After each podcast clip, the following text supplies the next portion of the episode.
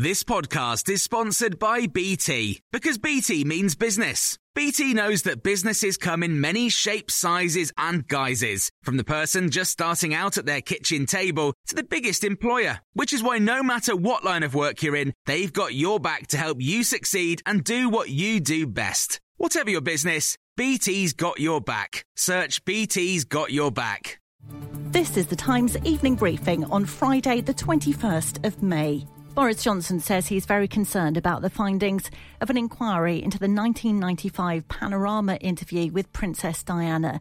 Yesterday, the independent inquiry found the broadcaster, the BBC, covered up deceitful behaviour used by Martin Bashir in order to secure the interview. I'm obviously concerned by the findings of Lord Dyson's uh, report. I'm very grateful to him for, uh, for what he's done. I can only imagine the feelings of the, of the royal family and uh, I hope very much that the BBC will be taking every possible step to make sure that nothing like this ever happens again. The Metropolitan Police have said they will assess the contents of Lord Dyson's report to ensure there is no significant new evidence after previously deciding not to begin a criminal investigation.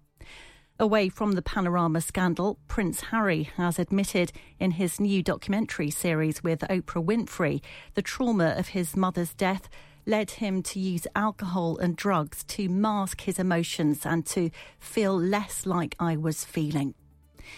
Nicola Sturgeon has announced Glasgow will remain in level three of Scotland's coronavirus restrictions for another week. Cases in the city are still rising, but the First Minister says Moray will move down from level three to level two of the five tier system from midnight tonight. She says everyone in Glasgow can play their part in getting this under control. Every single one of us who gets tested every one of us who gets vaccinated when we're invited to do so, and every one of us who sticks to the public health guidance is helping get things back on the right track. So please continue to do that. It is really important. Spain is allowing British holidaymakers to return from Monday without proof of a negative coronavirus test.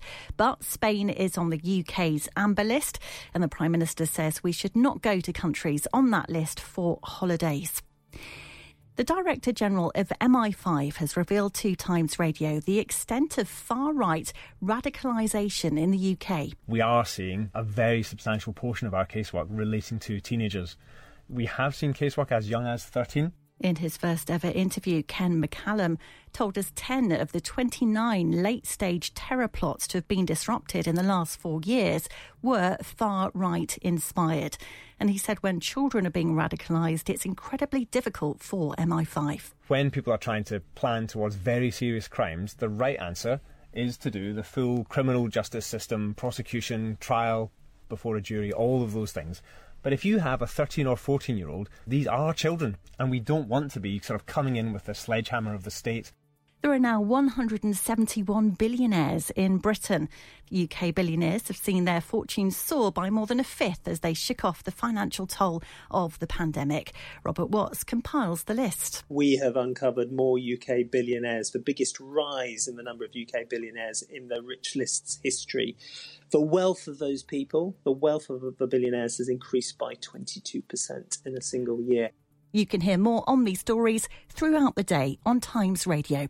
Get more of our award winning journalism every day. Subscribe to The Times and Sunday Times today and get one month free. Search thetimes.co.uk forward slash Times News Briefing.